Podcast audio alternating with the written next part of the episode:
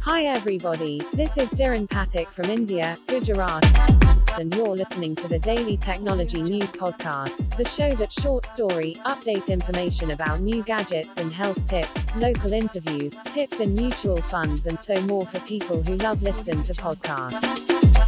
Only on my podcast.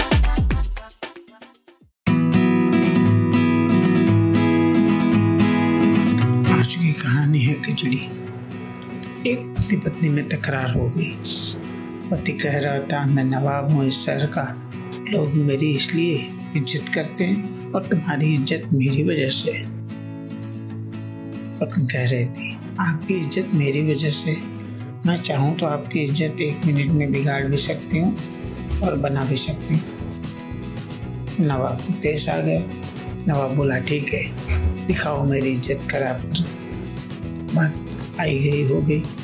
नवाब के शाम को महफिल जमी थी दोस्तों हँसी मज़ाक हो रहा था कि अचानक नवाब को अपने बेटे की रोने की आवाज़ आई।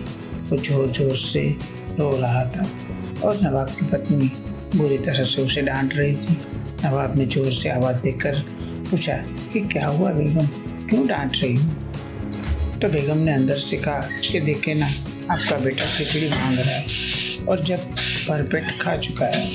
नवाब ने कहा कि दे दो ना थोड़ी सी और। बेगम ने कहा पर घर में सारे और भी तो लोग हैं। सारे इसी को कैसे दे दूँ? पूरी महफिल शांत हो गई। लोग कानाफूसी करने लगे कि कैसा नवाब?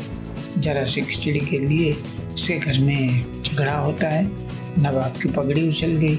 सभी लोग चुपचाप उठ कर चले गए। घर में शांति सी हो गई। नवाब उठकर अपनी बेगम के पास आया और बोला कि मैं मान गया तुम। आज मेरी इज़्ज़त तो उतार दी। लोग भी कैसी कैसी बातें कर रहे थे। अब तुम यही इज़्ज़त वापस ला कर दिखाओ। बेगम ने कहा, इसमें कौन सी बड़ी बात? आज जो लोग महफिल में थे, उन्हें आप फिर किसी बहाने से निमंत्रण दीजिए। ऐसे ही नवाब ने सबको बुलाया बेटा को मौज मस्ती के बहाने। सभी मित्रगण बैठे थे। हँसी मज़ाक चल रहा था कि फिर वही नवाब के बेटे के रोने की आवाज़ आई।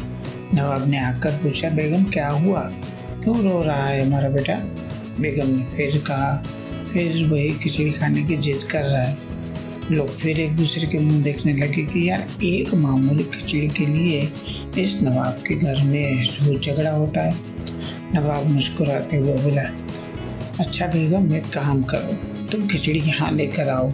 हम खुद अपने हाथों से अपने बेटी को देंगे, वो मान जाएगा और सभी मेहमानों को भी खिचड़ी खिलाओ। बेगम ने आवाज़ दी। जी, नवाब साहब। बेगम बैठक खाने में आ गई पीछे नौकर खाने का सामान सर पर रखकर आ रहा था। हंडिया नीचे रखी और मेहमानों को भी देना शुरू किया अपने बेटे के साथ। सारे नवाब के दोस्त हैरान। जो परोसा जा रहा था वो चावल की खिचड़ी तो कतई नहीं थी। उसमें खजूर, पिस्ता, काजू, बादाम, किशमिश गरी इत्यादि से मिलाकर बनाया हुआ सुस्वादिष्ट व्यंजन था। अब लोग मन ही मन सोच रहे थे कि ये खिचड़ी है। नवाब के घर इसे खिचड़ी बोलते हैं तो फिर मावा मिठाई किसे बोलते होंगे?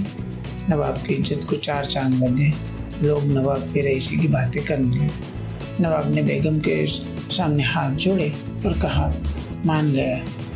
मैं एक घर की औरत इज़्ज़त बना भी सकती हैं और बिगाड़ भी सकती हैं। और जिस व्यक्ति को घर में इज़्ज़त हासिल नहीं, उसे दुनिया में कहीं इज़्ज़त नहीं मिलती।